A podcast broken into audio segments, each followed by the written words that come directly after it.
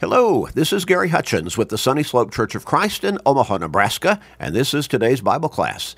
A short Bible study, only about 13 minutes every single day, seven days a week.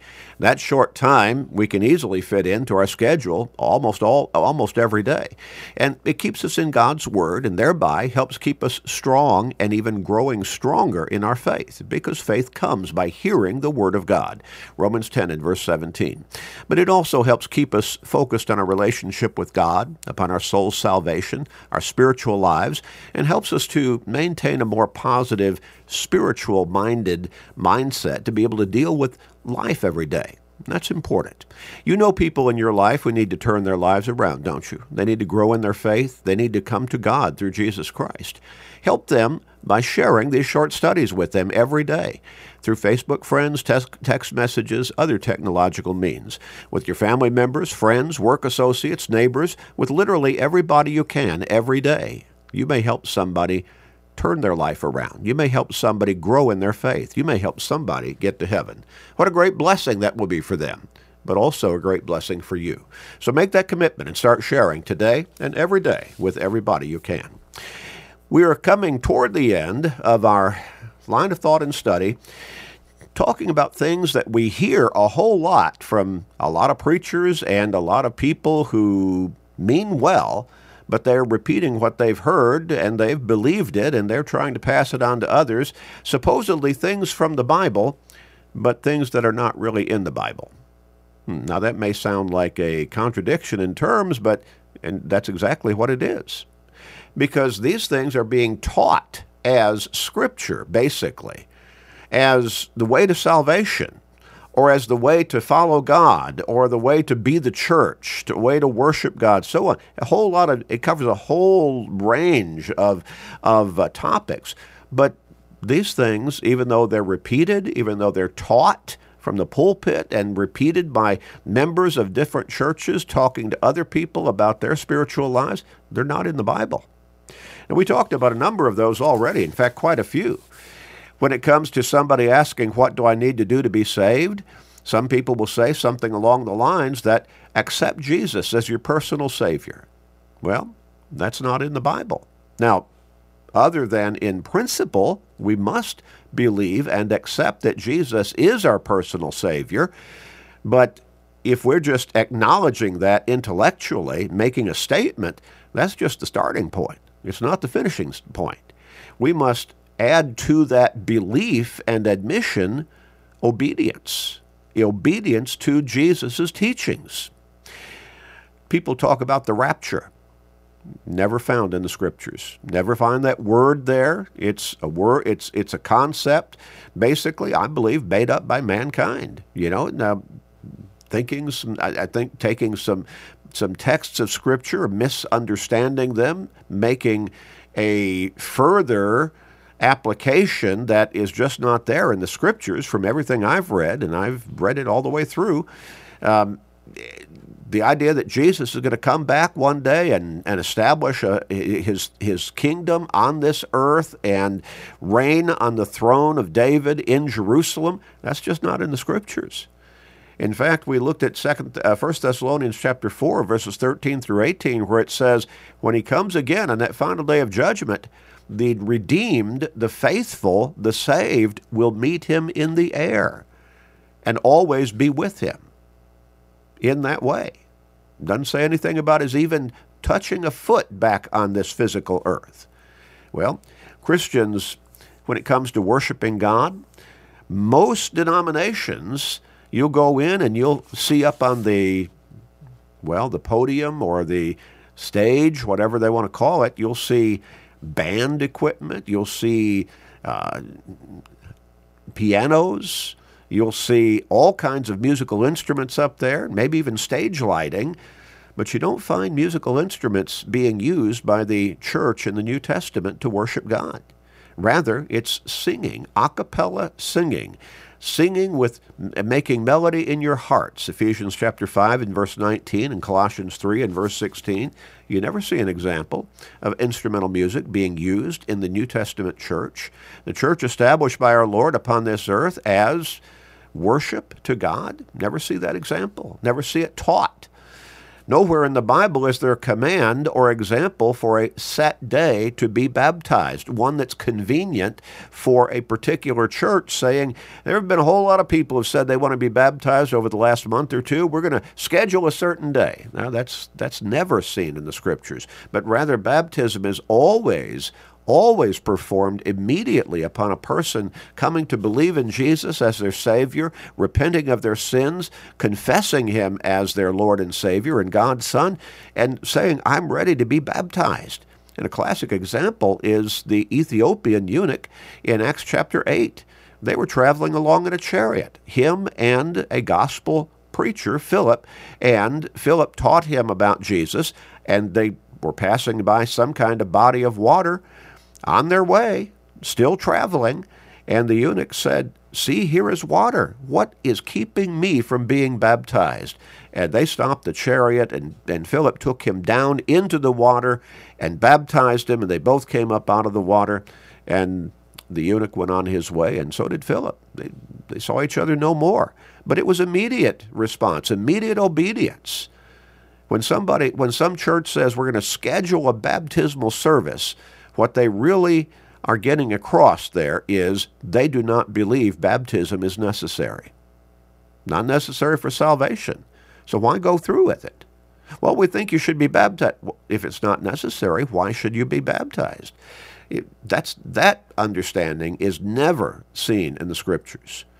Faith only. Some, a whole lot of churches will teach all you have to do is believe. And if you press them on that, uh, there'll be a lot of responses that'll go along the line. There's nothing you can do to be saved in and of yourself, by yourself, on your own. Well, we're only saved by God's grace. And certainly faith is the basis of that. But without obedience again, the faith is empty. It's ineffective. It comes up short. Once again, what, is, what did Jesus tell the apostles to preach to all nations? Everywhere to all creation. Mark 16, verses 15 and 16. He who believes and is baptized shall be saved after they've been taught the gospel. We also noted that baptism was never sprinkling in the New Testament. It was always a burial in the water, immersion. Colossians 3 and verse 12, buried with him in baptism. Romans 6 and verses 3 and 4, buried with Christ in baptism. No babies were ever baptized in the New Testament. Somebody needs to believe in order to be baptized. They need to understand what it's for. They need to repent of their sins, Luke 13, verse 3 through 5. A baby can't do any of that. A baby is born in innocence. And Ezekiel chapter 18 says that the Son shall not bear the iniquity of the Father, and the Father shall not bear the iniquity of the Son, but the soul that sins shall die. A baby is sinless. We also noted that no scripture says God chooses arbitrarily some people to be saved while leaving other people lost. And that's the idea of predestination. Now, Jesus called everybody to him. Matthew chapter 11, verses 28 and 29. Well, let's look at some more here as we move on and come toward the end of this particular study. And we could probably go on and on with this. But there's a belief by a whole lot of people that Peter was the first pope. The first pope. Is that what the scriptures say? First, you never find that word anywhere in the New Testament. Pope, it's just not there. The idea of that particular office or position of one man heading over the church that is absolutely not in the New Testament. In fact, Ephesians chapter 1 verses 22 and 23 says that God made Jesus or appointed Jesus or put Jesus as head over the church, which is his body. Now, Jesus is the only head of the church. There is never anywhere in the New Testament scriptures describing the church or talking about what the church should be and the structure of the church that there should be any man or human being who would be over the church as a whole. It's just not there. In Matthew chapter 8 and verse 14, Matthew chapter 8 and verse 14, I want us to read this. And let me get over there. thought I had it all set, but uh, okay, Matthew chapter 8 and verse 14.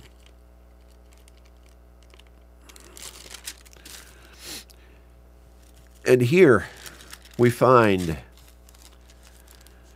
here we find this written. Now, when Jesus had come into Peter's house, he saw his wife's mother lying sick with a fever. Now, did you get that? Peter had a wife and a mother in law. We don't have mother in laws without being married to a woman.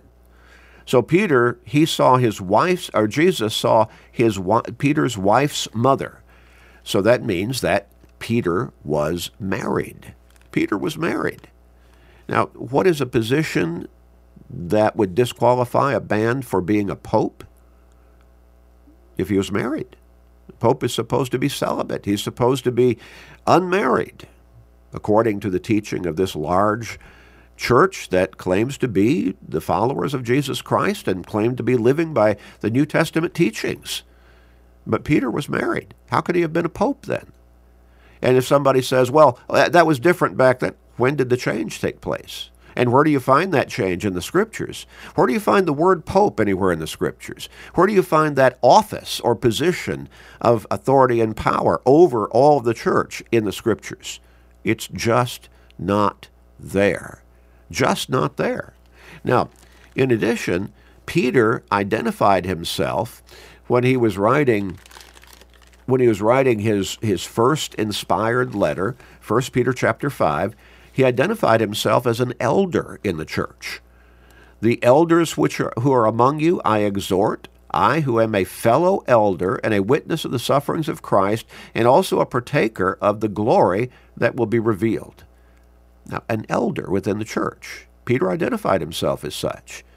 Well, First Peter, uh, I'm sorry, First Timothy chapter 3 lays out a listing of the qualifications or qualities that are supposed to be inherent within a man who is appointed as an elder over a congregation of the Lord's church.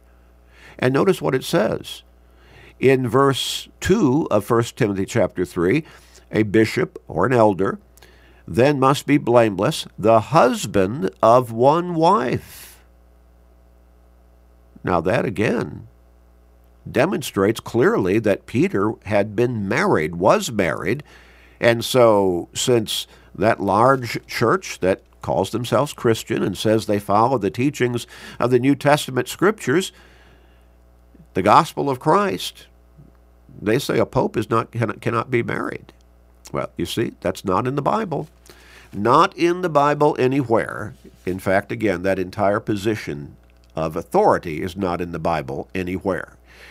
Another thing that is taught, that is practiced, but is not in the Bible, is uh, that we, that again that particular church and and maybe one or two other big religious groups they call the minister or the preacher or however he's understood the one who does the teaching stands in the pulpit uh, basically looked at as being over a congregation at least of, of, of, of a church. They call him Father. They address him that way. And yet, when we look at Matthew chapter 23, Matthew chapter 23, and we read verse 9, Jesus is speaking here. And notice what he says Do not call anyone on earth your father, for one is your father, he who is in heaven. Now, somebody might say, well, well, what about our biological fathers? Isn't it proper to call them father? If you read the context there, Jesus is talking, he's speaking in a context of religious titles, of religious titles. And he says, don't call anyone on earth your father. God is your father. Well, why do these religious groups then take up this particular title in addressing and, and identifying these particular leaders within their various churches. Why do they call them father? It's practiced fairly widely, but it's not in the Bible. Not in the Bible. Now, also, no preacher or board of deacons or any kind of organization devised and instituted by mankind within particular religious groups, no synod, no convention has has any authority over the true church that Jesus established upon this earth? No preacher. Again, we go back to Acts chapter 14. Acts chapter 14. We want to look at verse 23. And so, so when they had appointed elders in every church and prayed with fasting, they communed, uh, they, they, they, they commended them to the Lord in whom they had been believed. Now, also, we might look at Titus, Titus chapter 1. The Apostle Paul, writing by inspiration, is giving specific instruction to one of his co workers kind of a left hand man, so to speak, Timothy being a right hand man. And he tells Titus, he says, For this reason, verse 5 of chapter 1, for this reason I left you in Crete that you should that you should set in order the things that are lacking and appoint elders in every city. In other words, in every congregation, as I commanded you. There is never, never, ever, anywhere in the New Testament scriptures that talks about some governing body of men or women or men and women laying down policy or doctrine for the church. That's entirely made up by man, and yet it is a very common practice among a lot of denominations. It's just not in the Bible. Not in the Bible, anywhere. Well, let's stop and we'll finish up this study next time. Let's pray. Father, guide us to be your followers as you have laid out for us to be in your word. Help us to stay true to your scriptures and to recognize openly we cannot make it up on our own and be right with you. Please forgive us, gracious Father. And please correct us where we need to be corrected. Please forgive us and hear our prayer. In Jesus' name, amen.